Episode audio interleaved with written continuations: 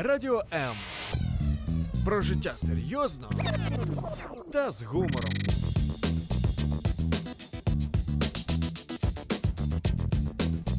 Радіо М.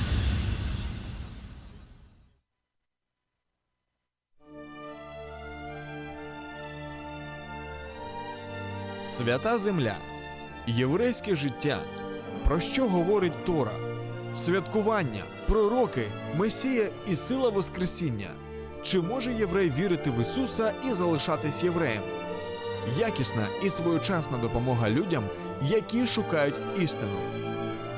Все це в передачі Маген Ісраїль.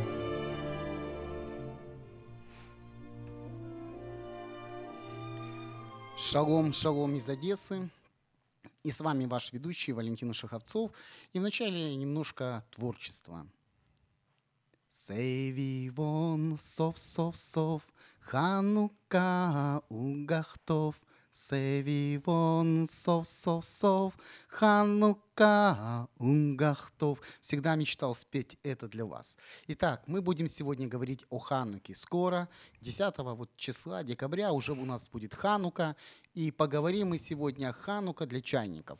Ну, мы понимаем, что чайники это наши... Это не вы. Это не вы, вы у нас знаете очень много, но мы поговорим для тех, кто не знает, что же такое Ханука. И поможет нам наш гость Виктор Расюк, учитель мессианской общины Орхамашех, город Одесса. Виктор, здравствуйте. Здравствуйте. Так что давайте поговорим с вами о Хануке. Итак, что же такое Ханука? Ханука как праздник или Ханука как слово? Давайте, А, на- наверное, мы начнем с- со ну, значения слова. Вот сразу видно, что ты учитель. Потому что для меня Ханука это пончики, для меня Ханука это радость, для меня Ханука это свет, а для тебя это слово. Итак, давайте начнем. Ну, Что же означает слово Ханука? просто сладкое нельзя, поэтому приходится довольствоваться словом. Хорошо, что же такое Ханука? Ну, собственно, само значение Ханука, оно в современном иврите означает э, то, что вот мы обычно называем освещением дома или квартиры. Вот человек въезжает в новый дом, в новую квартиру. Есть такая традиция там приглашать священника, чтобы этот дом осветить. Там корабль спускают на воду, там разбивают бутылку шампарс- шампанского, а борт корабля тоже своего рода освещение вот этого корабля, чтобы у него То есть все было хорошо. посвящение... Э, да, ну, скажем так, и вот этот вот процесс называется словом Ханука. То есть И в освящение, современ- обновление. Да, в современном Израиле, когда человек также получает новую квартиру, он совершает Хануку. Освещение нового жилища, в которое он въезжает. Там, или новое место, которое там э, по какой-то причине для каких-то целей предназначено, вот совершается Ханука. То есть Ханука это что-то обновление, то есть что-то что Обна- было или что-то да, новое. обновление, освещение, да. И, собственно говоря, вот в Новом Завете мы можем увидеть э, такое интересное место. Была зима, был праздник обновления, и Ишуа пришел в храм. Мгм. То есть э, мы видим, что тогда праздновался этот праздник, и он назывался Днем обновления. То есть праздник Мы обнов- в русском языке мы еще новосельем называем, но как бы тут уже... праздник новоселья, да? Да, типа того. Потому что, насколько мне известно, э, когда вот посвящали жертвенник, это тоже была Ханука. Потому что он Ну, по сути, обновлялся. да, да. И поэтому, когда переводили это слово, то писали обновление или освящение, но в иврите не используется слово освящение и обновление, используется ханука, потому что, ну, представляешь, э, как ты только что сказал, вот новоселье жертвенника, как это бы звучало, знаешь. Да. Хорошо, итак, мы определились с самим термином. Итак, ханука означает определенное слово, и это обновление, освещение, что-то новое или старое, становящееся новое, или новое, приобретающее определенные... Обновление старого или, собственно, что-то принципиально новое. Слушай, хорошо. Ну, от- э, давай поговорим теперь, откуда же взялась Ханука вообще в еврейской среде? От- ну, скажем так, традиционное понятие Хануки, да, вот э, В смысле, как праздник. как мы уже о праздник, празднике да, мы уже будем говорить о празднике. Ну, это, собственно, исторический праздник. Э, Когда-то, еще до рождения Ишуа, произошла ну, история, история еврейского народа содержит в себе такие, я бы сказал, на самом деле, печальные страницы. Как бы, я вообще заметил такую интересную вещь, вот праздник Пурим. Но это на самом деле печальные стро- страницы истории еврейского народа. Ханука. Тоже печальные страницы. Почему? Потому что в народе произошло разделение. И были люди, которые были сторонниками, ну то есть нужно понимать исторический контекст, значит до этого Иудея находилась э, под правлением Александра Македонского, который достаточно активно насаждал э, греческую культуру. И, собственно, в Иудее то же самое. И э, ну, выразило, выражалось это в том, что строили стадионы, строили бани, строили школы. И... А что, разве бани и стадионы это плохо? Но с какой стороны посмотреть? Если учитывать это все в контексте завета, в котором находился Израиль на тот момент, это было плохо, потому что стадионы предполагали обнаженные тела, соревнования в обнаженном виде. Как бы Ну, обществен- давай еще не забудем, что это было, кроме того, это еще и было М, религиозный. Да, это все было, то есть Олимпийские игры как таковые были посвящены греческим богам. То есть То это там- языческий там- культ. Да, то есть все, вся та культура, которая э, неслась э, греческая и насаждалась, она в по сути своей была языческой, что противоречило завету, в котором находился Израиль с Богом на тот момент. И из-за этого возникло разделение в народе. То есть кто-то был за прогресс, так называемый, э, за эллинизацию, за вот такое вот псевдооккультуривание, а кто-то был э, сторонником сохранения заветных отношений с Богом, и, э, собственно, возник определенный конфликт между евреями. То есть внутри. Да, А- это, это был именно внутренний конфликт в еврейском народе. Но ведь насаждалось все греко-сирийцами. Ну, насаждалось оно извне, но внутри были люди, которые это принимали, которые были толерантны, скажем так, к этому, а были люди, которые были все-таки Нетерпимы. сторонниками, э, ну, нетерпимы к этим нововведениям, но нужно понимать природу этой нетерпимости. Если я нетерпим к греху, Так. Это хорошо или плохо? Или Ну. я должен быть толерантен? Ну, вообще, ты знаешь, э, в нашем обществе, даже в современном обществе, существует вот это выражение «мы должны быть толерантны». Знаешь, есть выражение «толерантность общества». Ну, подразумевается, что мы должны принимать друг друга, мы должны принимать мнение других людей, но вообще толерантность, насколько мне известно, это, это медицинский термин. Мгм. И он означает э, не, не, восп- не- не восприятие организма, Чуждых, Чуждых, э, э, элементов. элементов. То есть, если в тебя входит болезнь, то организм не сопротивляется. Нетолерантен. А если он начинает сопротивляться, то есть он, он уже не толерантен. Да. А если он принимает, он толерантен. То есть, и получается, вот Да, сейчас... вот вопрос, э, хотел бы ли кто-нибудь из наших слушателей, чтобы его организм был толерантен к коронавирусу? Не, ну, наверное, все хотят, чтобы наоборот была борьба, чтобы не Чтоб заболеть. борьба была, да, то есть жить все-таки хочется. И тогда толерантность мы оставляем на где-нибудь, давайте поговорим об этом в другой раз. Не, ну почему? Я тебе хочу сказать, что Ханука, вот как раз вот ты начал вот с того, что евреи, да, вот извне начала насаждаться определенная политика, да, культура. И, Образ мысли, образ образ, мысли. И с- действий. и с одной стороны, это же вроде бы нормально, это же цивилизация, да, э, это новое вхождение, но получается, что одни люди, ну это идет во вред, получается. Ну, если, если бы э, мы следовали советам мудрого царя Соломона, который сказал, нет ничего нового, если бы мы исследовали древние пути, то мы бы понимали, что все вот то, к этому что я и подвяжу. то, что насаждается, оно... Ну, мы должны знать Бога, должны знать отношения с Ним, условия взаимоотношений с Ним, заветных взаимоотношений, для того, чтобы понимать, что нам полезно, а что нам не полезно. Ну вот я Потому что провожу мир, параллель. мир, он всегда норовит что-нибудь нам предложить. То есть история Хануки, она очень актуальна для нас здесь и сейчас, потому что, я, скажем, говорю сейчас даже не, не, не только за верующих, но и за неверующих людей.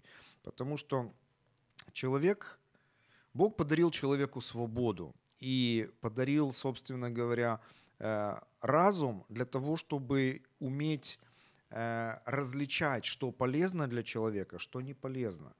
И если человек довольствуется пережеванной пищей, то есть вот что ему вложили в уши, что вложили в разум, то он принял без всякого размышления, без всякого исследования. Да, совершенно толерантно. Э, То, ну, к сожалению, он может чем-то и отравиться.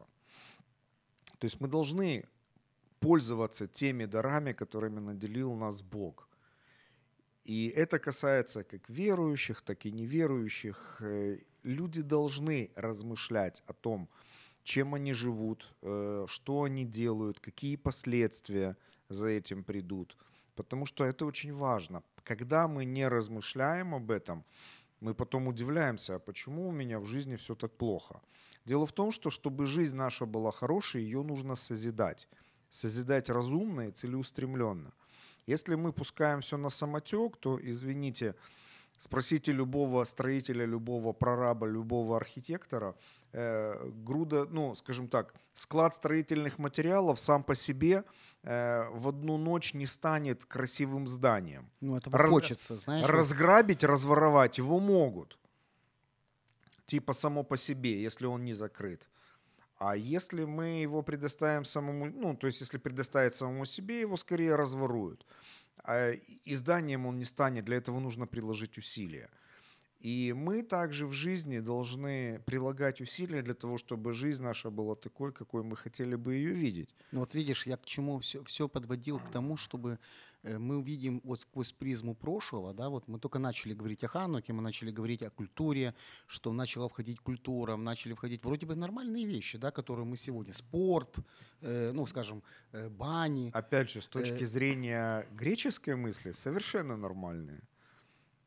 Но если это ставить во главу угла, то акцент нашей жизни см- смещается очень серьезно. И вот этот момент толерантности, принятия или неприятия, знаешь, вот это меня тоже как-то э, всегда не то, что настораживает, а вот то, что тебе, ну, вот навязывается вот это, знаешь, э, то есть у тебя нету выбора. То есть вроде бы у тебя есть выбор, но выбор простой, прими то, что тебе говорят. Но мы вернемся в прошлое, в Хануку. Итак, Мгм. мы видим, что грек, э, ну, греко-сирийцы, да, которые захватили в то время Израиль, начали навязывать определенную эллинизацию еврейского ну, народа. Да? И мы Мгм. знаем, что евреи они отличались от других народов тем, что они поклонялись Богу, и у них были особые правила, особые отношения с Богом. Особые законы, которые особые отличались, от отличались, законов да. других народов. И вот мы видим, что мы видим сегодня, что происходит. Мы видим, что э, общество разделилось на две части. Вот как сегодня, знаешь, вот делится. Нам же тоже говорят, э, есть вот э, мы, мы свободны, мы можем выбирать делать то, что мы хотим, да. Но на самом деле, когда ты говоришь с человеком, то ну, ты понимаешь, что он не делает то, что он хочет, а он делает то, что хотят от него. Ну, например, самое простое, что ты любишь, Кока-Колу или Пепси-Колу? Я люблю воду. И пауза, знаешь. Ну, потому что ответ не вписывается в предлагаемые варианты. Ну да. Хорошо, и давай продолжим историю Хануки. Как же все было? Ой, а дальше было все весьма печально, постольку, поскольку э, когда э, эллинистически настроенные часть населения, скажем так, э, начала активизироваться при поддержке э, властей, а нужно понимать, что Иудея тогда находилась, опять же, под оккупацией, то есть они не были свободны в принятии каких-то решений самостоятельно они должны были согласовывать это как во времена римского правления, и вавилонского, и ассирийского. то есть, когда страна и народ находятся под оккупацией, то каждый шаг приходится согласовывать с оккупантами. И, э, к сожалению, вот та часть населения, которая была лояльна к оккупантам и к этим нововведениям прогрессивным, так сказать, э, значит, та часть, которая все-таки хотела сохранить отношения с Богом, она была достаточно пассивной. И это бездействие привело к очень серьезным последствиям. Там э, произошла такая история э, в храме приноси, э, в храме, в Иерусалимском храме э, должны были принести же, в жертву свинью, внести идолов, и э, вот той части, которая ревновала по Богу, оно, в принципе, их как бы ну, возмутило, но не настолько, чтобы серьезно. Разошлись по домам. То есть, знаешь, опять, извини, буду э, проводить параллель. Вот у меня сегодня такой наш параллельный день. И ну, вот тоже то, что сегодня. Сегодня нам пытаются навязать определенное мышление, например, ЛГБТ-мышление, да, что это все в порядке, нормально, давайте ему в школу ведем, пусть наши дети в этом растут. Но это же мировое понимание, это же Прогрессивно. прогрессивное мышление, тренд. И когда мы говорим, мы не согласны с этим, мы не согласны с этим, нам говорят, ах, вы ретрограды, ах, вы, я не знаю кто, э, злые верующие, вообще верите в непонятно что, вы против прогресса. И вот так, вероятно, и в то время было. Ну, наверное, там еще было хуже. Ну, собственно говоря, э, власти не остановились на этом. Они начали требовать, ну, то есть приходил э, священник во главе отряда воинов, Мгм. значит, в какое-нибудь селение и требовал, чтобы в этом селении было произ- совершено жертвоприношение вот свиньи в, честь какого-то божества, не бога Израиля. Ну и опять же, в, в одном селении, мы знаем, собственно, с него все началось, но вопрос, а что же в других происходило? Ну, если мы про них не знаем. Это же не было первым селением. Ну, то есть они принимали, скажем, по-другому. Ну, да, по всей видимости, да. И здесь, э, в этом селении, это было э, селение Мадина. э, Ма- а, Ма- Маадин. Мадин. Э, И в этом селении, так сказать, произошло восстание. То есть этих, э, этот отряд этого священника убили и убежали.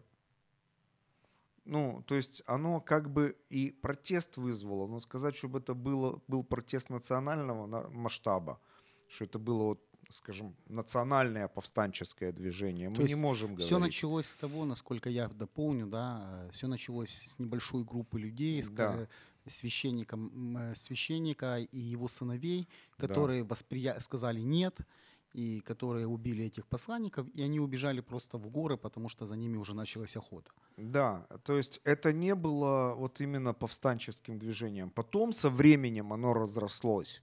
Они послужили той искрой, которая разожгла это пламя.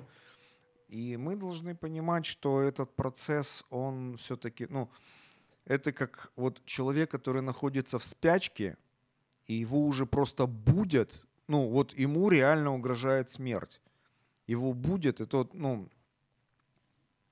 э, как параллель можно привести такой вот, как человек угорает, ну, от угарного газа, Мгм. может э, умереть во сне. То есть угарный газ так э, воздействует на человека, что человек спит, и он проснуться не может. То есть его смерть вот уже, уже скоро, а его разбудить очень тяжело. То есть организм толерантен. Да, и ну, э, он не толерантен. А, толерантен к этому газу, да. Э, Он не сопротивляется да. газу, он принимает так, его. так вот, э, так вот, то же самое происходило тогда с народом еврейским, и это очень печально, потому что, к сожалению, эт- эти истории, они повторяются. Это история Пурима, это история Холокоста. Ну, то есть на протяжении всей истории еврейского народа, к сожалению, э, происходят попытки евреев стать такими, как все. Ну, это еще помнишь в самом начале, когда они пришли к пророку Шмуэлю и говорят, хотим, хотим как быть, как все народы, дай Да, нам царя. Хотим, чтобы у нас был царь, как у всех других народов. Но Бог предусмотрел другой путь для Израиля. И каждый раз, когда Израиль пытается встать на другой путь, стать как все и смешаться с другими народами, происходят проблемы. То есть, и мы видим, что э, они ушли в горы, и они начали, и были вынуждены просто уже вести А- сражения. а- они вынуждены были сопротивляться, но это, как я уже говорил, это послужило той искрой, которая как-то ободрила Те, кто был не согласен. тех, кто был не согласен, да, и они начали присоединяться. В конечном итоге, ну, эта армия, она действительно армия, которая образовалась повстанческая, она все равно была немного, немногочисленна. Значит, и э, из традиционной раввинистической истории мы знаем, что э, произошло, ну, э, эта армия, она в какой-то момент оказала достойное сопротивление э, оккупационным войскам и захватила Иерусалим, Освободила, захватила, скажем так. да, освободила Иерусалим, освободила храм, который был к тому времени осквернен. И, собственно говоря, по заповеди должны были зажечь минору. Масла не было. Нашли один кувшинчик, запечатанный печатью священника, э, которая, ну, которая означала, что... Ну, это традиционные Это, истории. это, это традиционная история. Как бы сегодня мы не будем говорить о том, насколько это все соответствует реальным событиям. Как бы мы сейчас просто традиционно рассказываем, что э, был обнаружен всего лишь один кувшинчик с маслом, которого хватило бы на один день для того, чтобы сделать новую партию масла. Э, требует, требовалось по, как бы по традиционной истории 8 дней. И вот встал вопрос, есть ли смысл зажигать э, минору, если она будет гореть всего один день, а потом потухнет? Это как дать надежду, а потом разочаровать. Либо же сделать то, что мы можем сделать, а остальное доверить Богу. И решение было принято вот сделать то, что можем сделать. То есть есть на один день масло, зажигаем. А дальше все в руках Божьих, как Он сделает, так сделает. И произошло чудо, которое э, как произошло чудо, и масло, которое было рассчитано на один день, оно горело в течение восьми дней, пока не, не была приготовлена очередная порция масла, так чтобы светильник горел уже Постоянно. э, да. Вот, собственно говоря, это история это Хануки. традиционная история Традиционная Ханука. история Хануки, да, и э, в честь этого зажигают вот в эти дни, в эти 8 дней, э, в каждом еврейском доме есть, ну это не минора, она называется ханукия, то есть это светильник, состоящий не из семи, а из восьми свечей, и один отдельно стоящий шамаш. Знаешь, интересная тоже история со, с, вообще с названием Ханукия, потому что еще сто лет назад даже, ну, ее не существовало слово Ханукия. Ханукия первый раз появилась а, в сионистской газете, по-моему, в 1921 году, когда жена вот этого редактора не знала, как назвать этот светильник, ну, Мгм. минора, э, ханукальная минора, на, на идыш она звучит как ханука, э, ханука ламп. Мгм. То есть лампы Хануки. Ну, и вот, и вот она как бы в то время, помнишь, восстанавливали и еще иврит, и государство, и они использовали вот, и она взяла вот такой хану, хану- ханука и минора, и объединила в одно слово. И получилось ханукия, то есть э, минора для хануки. Мгм. И вот в чем интерес, интересен момент. А, Момент интересен тем, что ну, это уже не заповеданная, э, не заповеданный светильник. Э, Восемь э, свечек, стоящих в ряд, один отдельно. Э, Называется шамаш. э, Шамаш, служка э, интересен своим образом. Ну, тут как бы уже переплетается и история Хануки как таковой э, после разрушения э, храма, вот второго храма. Ну, то есть есть такая история, что, собственно, современную Хануку для современного раввинистического иудаизма сохранили именно мессианские евреи. Да, я тоже Э, слышал. И, такое. собственно, Ханукия, она содержит мессианские элементы. Вот, в частности, вот этот шамаш, это как прообраз Мессии, который э, зажигает, как, который есть свет, и который зажигает всех приходящих в этот мир. И по очереди зажигаются вот э, эти свечки на Ханукие именно шамашом. Сначала зажигается шамаш, а потом он. И мы видим образ Ишуа, который стал слугою, свет, который пришел в мир для того, чтобы просветить сидящих во тьме. И он зажигает наши да, сердца. и он зажигает наши сердца. То есть это чисто э, христианский, чисто еврейский мессианский мидраж. Скажем так. Естественно, в синагоге мы такого не услышим, но... э, Нет, но я слышал такое, что Бог зажигает, э, как бы, Бог, Бог приходит своим светом и зажигает потухшие сердца. И, Да. по-моему, вот и есть псалм, что в твоем свете мы видим свет. да. Ну, то есть вот так вот. Знаешь, я еще вспомнил одну историю вот с Ханукио. Я знаю, насколько ну, наши радиослушатели, может, э, ну, как, э, зажигают Ханукию, да, и ее не ставят, ну, скажем, э, ну, под стол. под стол, там, в шкафу. Вот помните тоже Брит Это Хадаша в Новом Завете? Он, Опасно. он говорит, что когда зажигают светильник, и в этом тоже, кстати, видят Ставят видно, Да, чтобы и- было видно всем. чтобы было видно всем. И вот есть такая, такая ну, история, которая происходила э, в 60-е годы вроде бы. Да, 60-е. Да, тут, тут, извини, нужно сначала напомнить, что в, со- э, в соответствии с традицией Ханукию ставят на подоконник, на Или окно, перед входом. и, э, чтобы это было видно людям снаружи. А, да, то есть ее ставят на окно или ставят перед дверью снаружи, чтобы люди проходили и видели вот этот свет. Да. И вот это происходило в Марокко, и это, по-моему, все-таки происходило в- перед шестидневной войной. И там очень силились антиеврейские такие выступления и хотели уничтожить, э, ну, как бы пошел такой, такая молва, ну, Массад э, выяснил, что хотят провести именно в Хануку, в первый день Хануки, хотят провести, провести еврейские погромы, и, ну, чтобы остановить, скажем, бегство евреев из страны, чтобы как бы держать их его- в ежовых рукавицах. Ну, ничего нового нет. И вот э, израильское командование э, приняло решение при- приплыть туда на кораблях и ночью высадить десант и вывести всех евреев из этих прибрежных городов.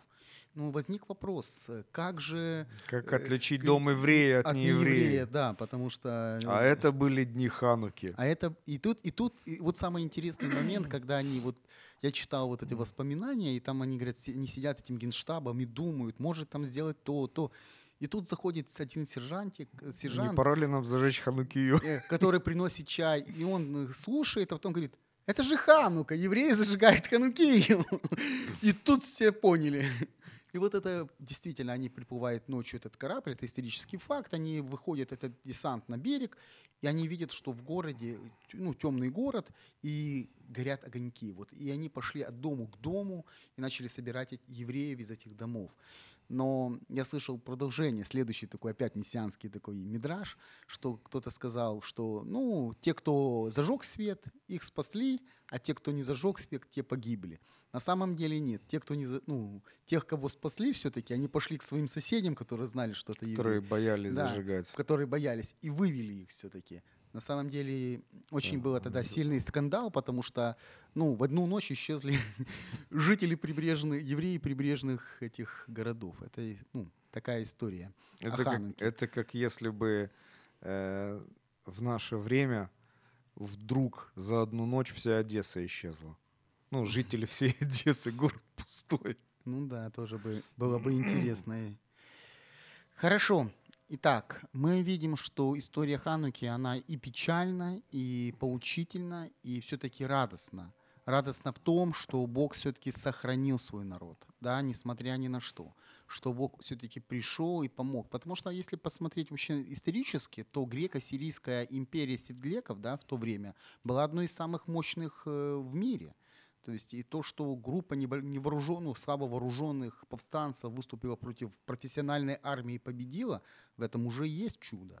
Ну, ты понимаешь, это как с Израилем. Помнишь, когда против него выступила куча 6 или 7, сколько, ну, сколько ж тогда, когда э, День независимости Израиля, э, по-моему, 8 арабских стран выступили против э, маленькой страны, которая только образовалась, в которой из оружия были только ручные пулеметы, по-моему, и одна пушка на, на, на всю армию.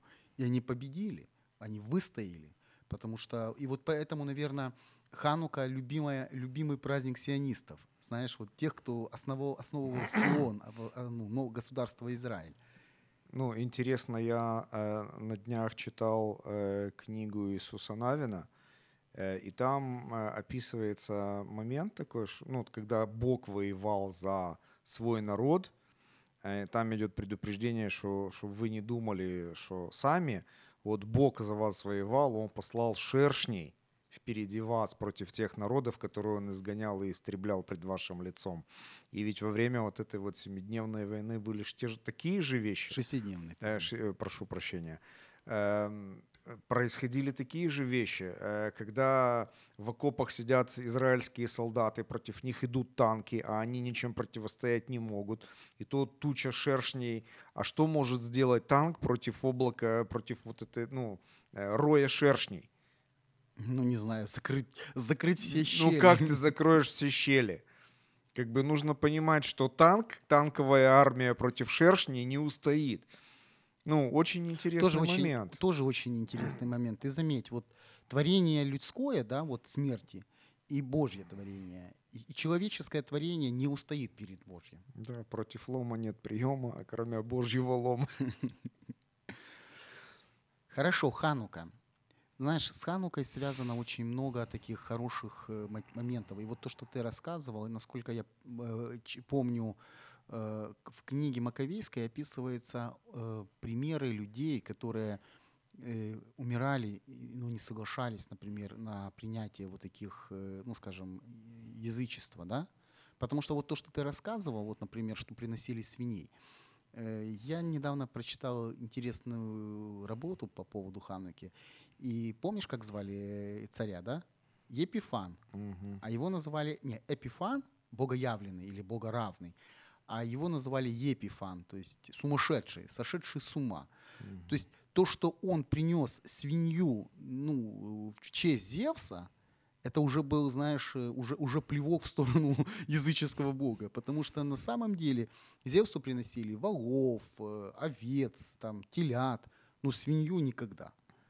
То есть, то есть Не, этим ну, та- самым... ну, не, нужно понимать, что там это было принципиально в честь Зевса. Это идолопоклонство, еще и свинью, и все это в еврейском храме. и при- Ну, то есть, если бы, если бы вала э, или э, барана, даже в честь Зевса, в Иерусалимском храме, это еще 50 на 50. ну, это уже толерантность, прости. Э, Это уже толерантность к иудаизму, извините. Как бы поэтому там было так радикально. Зевсу, свинью в израильском, в Иерусалимском храме это э, выше крыши. А еще кто? Еще царь, который называет себя выше всех богов. То есть этим самым он говорит, что я еще и выше Зевса. Ну, то есть тут Да. вообще такой, так, так, так- такой винегрет, что аж Ну, действительно епифан. Сказал безумец сердце своем. Нет Бога. Да. Так что Ханука в этом плане поучительна тем, что мы должны таки следить за своей жизнью, исследовать свое сердце, в каком мы состоянии находимся. Потому что вот в самом начале Библии мы читаем, когда Каин принес жертву Богу и Авель принес жертву, только у каждого была своя, и Бог презрел на Авеля и на жертву его, а на Каина и на жертву его не презрел. И там дальше интересный момент, когда Бог обращается к Каину, говорит, «Э, если делаешь доброе, не поднимаешь ли лица, а если делаешь злое, то вот у дверей грех лежит, и его влечение к тебе, то есть если смотреть в оригинале, грех имеет, имел влечение к Каину, и сказано, ну ты господствуй над ним. И с тех пор в нашем мире ничего не поменялось. Грех имеет определенный интерес в нас. Какой? Писание четко говорит, жало смерти – грех. То есть грех, входя в нашу жизнь, нас убивает. Это для того, чтобы, собственно говоря, испортить настроение Всевышнему. Всевышний этого не хочет, и поэтому Он дал нам завет. Мы с Ним в заветных отношениях. И если мы утрачиваем вот эти вот отношения, если мы забываем и мы становимся толерантными к греху, то грех, имея определенные интересы, он спокойно входит в нашу жизнь и наводит свои порядки. Ты знаешь, я недавно имел общение с одним, ну, с одним интересным человеком, и вот он э, преподнес э, вот такое слово, знаешь, как толерантность, ну, как не толерантность, а вообще как болезнь, да, антисемитизм, э, вот такое, знаешь, отступление от Бога. Он принес как болезнь, которая разрушает человека. Но очень интересный момент. Он говорит, изучение Писания, да, Библии, заветов с Богом, это как э, то, что укрепляет иммунитет человека, Как лекарство. как Как лекарство, витамины. как витамины, да. И вот он говорит, что чем больше ты размышляешь вообще, что сказал Бог, э, чем больше ты изучаешь эту тему, тем тяжелее вот этому э, вирусу, который попадает в тебя. А он у нас попадает через что? Через все, что можешь быть. Через э, интернет, через телевидение, через какой-то, ну, потому что, ну, мир, который пытается на нас влиять. Но тогда он, попадая в нас, он не может развиваться, и он погибает, потому что то, что входит в нас, Божье Слово, там, то, то да, оно... То есть, друг- другими словами, мы должны быть святы, потому что грех э, в, свя- в святости, он не может выжить. Это не его среда. Это вот интересно, я когда-то, ну, интересу ради, э, для себя исследовал э, линуксовские операционные системы. Один из при, таких вот привлекательных моментов для меня был тот, что вот вирусы э, для Linux, э, они недействительны. То есть, э, скажем так, подавляющее число вирусов, оно рас- э, распространяется э, в среде Windows. А в линуксовской системе это, ну, скажем так, вот, к примеру, вот есть планета, на которой э, существует жизнь, ну, это так, из области фантастики, э, которая, ну, скажем так, которая дышит не кислородом, как мы, а азотом. И вот те вирусы, те бактерии, которые существуют на нашей планете, на той планете они просто помирают, потому что, скажем так, им нет чем питаться, для них нет среды обитания нормальной. То же самое вот вирусы Windows-систем, они не могут существовать в системе Linux. То же самое в системе святости, в, в сфере святости грех не может существовать, потому что он... э, Него нечем, него нечему не- кушать. Да, ему, ему нечего кушать. Реально грех питается, ну, скажем так, э, нашими грехами. Не, не Знаешь, знаю, как Я это сказать. вспомнил один мидраж. Мидраж — это история, скажем, которая может быть ну, придумана людьми, которая, вот так скажем, идет параллельно истории Хануки, например. Вот то, что мы делали с тобой, говорили, мидраши насчет э, да, мессианские, там, Мгм. Ишуа Да. в храме. Ну, это объяснение. Да, объяснение. И вот э, по одному из таких мидрашей э, вот эти греко-сирийцы, они приходят и говорят э, к своему царю, этому Антиоху, и говорят, ну что же это за евреи страны? Вот мы их убиваем, они не перестают верить. Вот мы делаем их там, заставляем, они не хотят. И он говорит, все очень просто. Надо их просто повернуть от Бога Израиля в другую сторону. И тогда они будут ваши. И вот тогда вот началась, типа, вот, как ты говорил, вот эта эллинизация, да, вот это все. И они говорят, а чем же мы их заинтересуем? Он говорит, ну чем? То, что привлекательно. Посмотрите, они кто? Они ботаники, они шахматисты, да, у нас вот шахматы стоят. А ты им покажи, что они могут быть сильными там боксерами. Ну, это так, слово, да? Ну, сама идея. Отвлеките внимание евреев от Бога. Покажите им альтернативу и скажите, что альтернатива более лучше, чем вот это. Вот, и, и вот и тогда вы увидите результат. И тогда э, через там какое-то время они приходят и говорят, да, ты знаешь, вот так и происходит. На самом деле вот половина пошла за нами, делают то, что мы хотим, а половина не хочет, потому что они э, читают Тору, они там следуют заповедям Божьим. Он говорит, ну тогда надо запретить им что, обрезываться, им надо запретить праздновать еврейские, ну, божьи праздники, читать Тору и поклоняться Богу в храме. И тогда они будут лишены вот этого влияния, и тогда мы их просто сможем взять голыми руками. И вот тогда они начали вот это делать. Э, Ну, вот это ужесточение, антисемитизм, как мы сегодня называем слово. То есть они начали воевать, скажем, против Бога Израиля в народе Израиля. У Клайва Льюиса есть замечательный э, образ вот того, что произошло. Это на Венере э, жизнь, э, Бог создал жизнь, ну это фантастика, значит, из космической трилогии. Э, значит, пер- первозданные мужчина и женщина, они разделены, отделены друг от друга. И вот как бы э, дьявол воплотившийся в одного безумного профессора, прилетает на эту Венеру для того, чтобы совратить с- и заставить согрешить вот эту вот женщину первозданную, как это когда-то произошло на планете Земля. И очень интересный у него был подход. Она постоянно размышляла и постоянно говорила о Боге, сотворившем их, сотворивших всю Вселенную. Значит, и он размышлял, как же ж, э, сместить ее взгляд с Бога. И он подарил ей зеркало. И женщина, по идее, должна была сместить свой мысленный взор с Бога на себя, сконцентрировать на себя. А в Торе есть очень интересный пример, тоже связанный с зеркалами. К сожалению, в синодальном переводе его не видно. Э, когда строилась скиния, и вот это вот э, вот этот сосуд для омовения перед тем, как приступить э, к служению левитов и священников, медный сосуд, написано, что он был сделан из зеркал тех женщин, которые э, постоянно находились возле скинии. И нужно понимать, что такое для женщины отказаться от зеркала. Да, это очень серьезно. Это, это очень серьезная жертва. И вот это, как бы, это, ну вот в Торе я вижу, что это урок, э, показывающий, что вот самоотречение э, в определенной ситуации, оно действительно приятно Богу. Это первый путь очищения Ты знаешь, для того, чтобы приступить к служению. у нас был звонок в студию, к сожалению, мы не смогли ответить на него.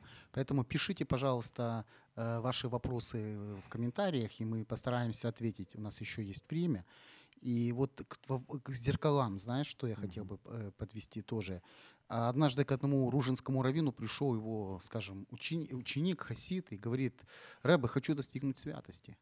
Он говорит, ты богат? Он говорит, я очень богат. Говорит, ну не получается мне быть святым. Он говорит, ну почему? Он говорит, ну вот, вот все время у меня вот какое-то вот неправильное отношение ко всему. Он говорит, ну хорошо, давай подойдем к окну. Они подходят к окну, он говорит, что ты видишь? Он смотрит, говорит, я вижу улицу, я вижу людей, я вижу небо, я вижу, э, как прекрасен мир. Он говорит, а теперь подводит его к зеркалу. Что ты видишь? Он говорит, я вижу себя. Он говорит, вот понимаешь, тонкий слой серебра за стеклом, и ты уже не видишь того, что создал Бог, а видишь только себя и не Мгм. хочешь замечать проблемы других людей. Если ты хочешь быть чистым, святым человеком, смотри в окно, перестань смотреть в зеркало. Вот я думаю, урок один из этих. Смотри и видь Бога, который творит. Посмотри, кто ты такой, куда ты идешь. Вспомни о том, что сделал Бог в твоей жизни, какие были чудеса в твоей жизни. Ну, это хорошая, хорошая идея, хорошая мысль, как мне кажется. Потому что на самом деле э, чудеса, знаешь, мы привыкаем, для нас слово чудеса это что-то такое, знаешь, из области фантастики, факирства, знаешь, вот. Э, А сейчас раз из рукава полетели э, голуби второй рукой, раз и корабли поплыли. Но ведь в реальности, если посмотреть, Израиль, он был единственным таким островком Бога в этом ну, безбожном мире. И этот островок пытались уничтожить. И причем этот, ну, эти люди, из евреи, которые были в этом, ну, этой частью, они по- поддались на искушение.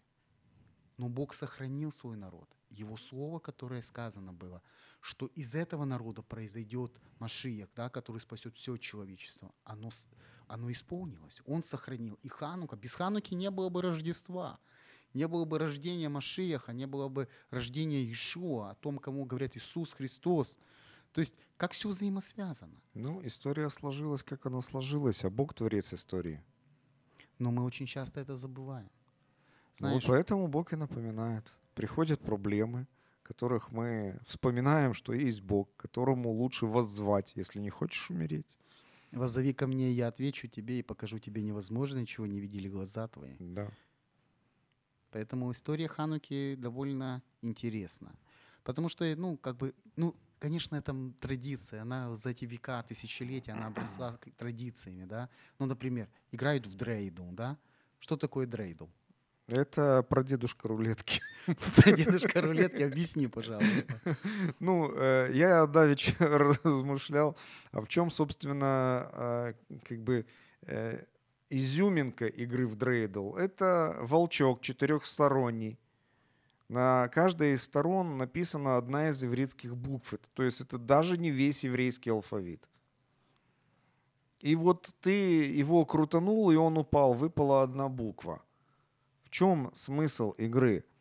как бы один мой знакомый подсказал идею, что делались ставки, какая буква выпадет. Ну, вообще-то на Поэтому- самом деле поэтому я и ставки-то и подумал. делались, поэтому детям раздавались конфеты, но там написано «Великое чудо было там», да? Да, Нес Гадоль Гая По или Нес Да. Гадоль Гая Шам, в зависимости от того, где это произносится. И вот, в Израиле э, или да, и вот, в Галуте. И поэтому как, таким образом я слышал такую историю, что евреям запрещали детям учить Тору, ивритский алфавит, и таким образом они учили алфавит.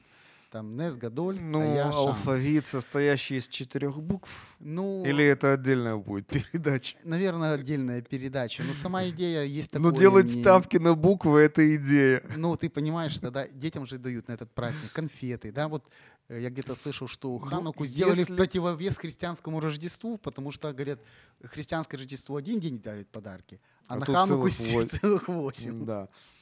Не, ну, если рулетка не выходит за рамки детства, я еще это могу понять. Ну, это, и, понимаешь, это традиция. Это традиция, которая прошла через века. И вот этот дрейдл, да, ему посвящаются песни, и он ассоциируется с Ханукой, да. И еще ассоциируется с Ханукой у нас Ханукия, да, зажженные каждый вечер, который зажигают. О, я, извини, что перебью, я понял, рулетка — это прогрессивный дрейдл. Ну, видишь, э, То есть как из хорошего можно сделать плохое? ну, видишь, это толерантность, пришедшая в дрейдл. Да. Хорошо. Смотри, если мы посмотрим на Хануку, вот э, мы уже говорили, вот много параллелей проводились сегодня, да, что э, глазами мы можем смотреть в прошлое и видеть настоящее. И сегодня мы видим то же самое, уроки истории, которые повторяются. Мы видим, как общество, оно отходит от правильных устоев, да, устоев семьи От библейских. от библейских э, устоев, сем- от божьих даже, я скажу, больше. Потому что же Бог сказал, и да будет, да, мужчина и женщина, и да будут они одной семьей, и у, у ребенка должен быть папа и должна быть мама. А все остальное, это написано мерзость. И вот сегодня э, мир, э, скажем так, толерантное эллин- эллинистическое влияние, вот это внешнее, оно пытается вывести из вот правильные Божьи вот эти постановления из рамки семьи. И они говорят, вот э, зачем у нас... Хочешь быть модным и прогрессивным? Да, прогрессируй. Из дрейдла стань рулеткой. Но рулетка разрушает жизнь. Понимаешь? И я понимаю, что Ханука это хорошее время вспомнить про семью, потому что Ханука это семейный праздник. Я еще слышал тоже такой, скажем, мессианский мидраж, что Ханука, Ханукия это минора Нового Завета. Так как раньше минора стояла только в храме, то теперь Ханукия может стоять в каждом доме. И Божий свет может быть в каждом Это доме. Фарисейский подход. Ну, фарисейский, не фарисейский, но мы сегодня говорим в свете Ханука, в свете традиции. То есть э, в следующий раз мы уже поговорим, а было ли вообще, зажигал ли Рави Иешуа со своими Таумидим Ханукию? Вот это интересный вопрос. Или, скажем, другой, а было ли масло? Но это тема другой передачи. Сегодня мы говорим э, именно общее понимание Хануки. Ханука – это чудо, это восстановление храма, это э, восстановление народа, потому что после победы Хануки и Израиль и восстановился как государство. И в дальнейшем мы видим, что Ханука – это то, что объединяло евреев, то, что помогало многим увидеть надежду, то, что являлось символом определенных Божьих действий в жизни ну, израильского народа, еврейского народа. Ханука – хороший праздник на самом деле. Да. И я считаю, что, знаешь, очень важно э, помнить об этом. И новым и христианам из других народов можно увидеть, э, знаешь, не евреям, которые верят в еврейского мессию, которые верят в царя Израиля, увидеть множество хороших таких правильных принципов в этом, в этом празднике, да. Это и умножение чего-то, умножение, скажем, масла, да, умножение добра. То есть это то, что любит говорить благодать, да, милость, которая умножается. Можно увидеть слугу, который зажигает других людей, да? Можно увидеть свет, который разгоняет тьму. И очень важный момент, который ты заметил. Часть священников, она соглашалась с тем, что вот нечистие входит в, в народ и молчала. И только потому, что она молча, они молчали, это нечестие смогло поразить народ. Но когда священники говорили, вот даже тем ну, сыновьям Матитьягу, э, э, священникам, да, пять сыновей, то именно тогда произошла вот эта победа, разрушение вот этого неправильного понимания и положения. Поэтому если мы верующие люди, мы говорим, что мы верим в Бога, мы верим э, в царя Израиля, мы верим, мы должны не быть согласны с этим грехом, мы должны говорить об этом. Ну, собственно, верить это значит быть верным. Либо мы верны нашему Творцу, либо мы ему не верны. И тогда мы соглашаемся на то, что предлагает этот мир. Ну, Вари- потом- Вариантов больше нет. Поэтому язычество это, вот эта толерантность, это то, что открывает двери для смерти. Понимаешь? Да. И я понимаю, что если мы сегодня будем соглашаться, знаешь, мне говорят, нам нельзя молиться. Не надо, знаешь, там, люди неправильно поймут. Послушайте, почему им можно не молиться, а мне нельзя молиться? Понимаешь, то есть я должен принимать условия или простите меня. Поэтому Ханука это хорошее Да, равноправие это когда соблюдаются интересы обоих сторон. обеих сторон, а не так, что интересы одной стороны в ущерб другой. Э, причем э, в расчет вообще не берется. Это как вот э, су- суд без арбитра. То есть ты Есть приходишь Бог, в суд, есть Бог, который создал этот мир и установил эти законы. Кому мы должны больше подчиняться? Богу или людям, которые придумали себе путь без Бога? и это вопрос Хануки. Да? Поэтому я хочу, чтобы ты завершил эту передачу. Пожелай нашим радиослушателям, что, что у Хорошей тебя есть хануки. Ну, не Желаю хорошей хануки. что у тебя есть на сердце, и мы будем завершать нашу Ой, программу. желаю, чтобы эта ханука, она принесла обновление, потому что, собственно, и 8 свечей, которые зажигает Шамаш, 8 — это в Библии число нового начала. 7 дней, 8 — это новый день. Поэтому я желаю, чтобы с наступлением Хануки каждый наш слушатель осмыслил свою жизнь, сделал правильные выводы, которые приведут к обновлению, к качественному обновлению духовной и земной жизни, чтобы Бог в этом участвовал, потому что Хануки без шамаша невозможно быть. И этот шамаш Ишуа, чтобы каждый пригласил Ишуа в свою жизнь, чтобы Ишуа зажег наши сердца и пришло обновление от него. Ханука без света, да? Что такое тьма? Это отсутствие света. Да, Ишуа же, войдя в храм в Хануку, сказал, я свет миру. И поэтому мы хотим, чтобы Божий свет, Он воссиял в вашей жизни, Он воссиял над нашей страной, Он воссиял в Израиле. И чтобы этот свет, Он изгнал всю тьму, все есть мрак, все то, что приносит вот именно вот этот негативизм. И с вами был ваш ведущий Валентин Шаховцов и программа «Маген Израиль» и наш гость Виктор Расюк, учитель в еврейской мессианской общине Орхамашех, город Одесса. Шалом. До следующей встречи. Шалом. Якщо вас зацікавила тема передачі або у вас виникло запитання до гостя, пишіть нам radio.m.ua Радіо М. Про життя серйозно та з гумором.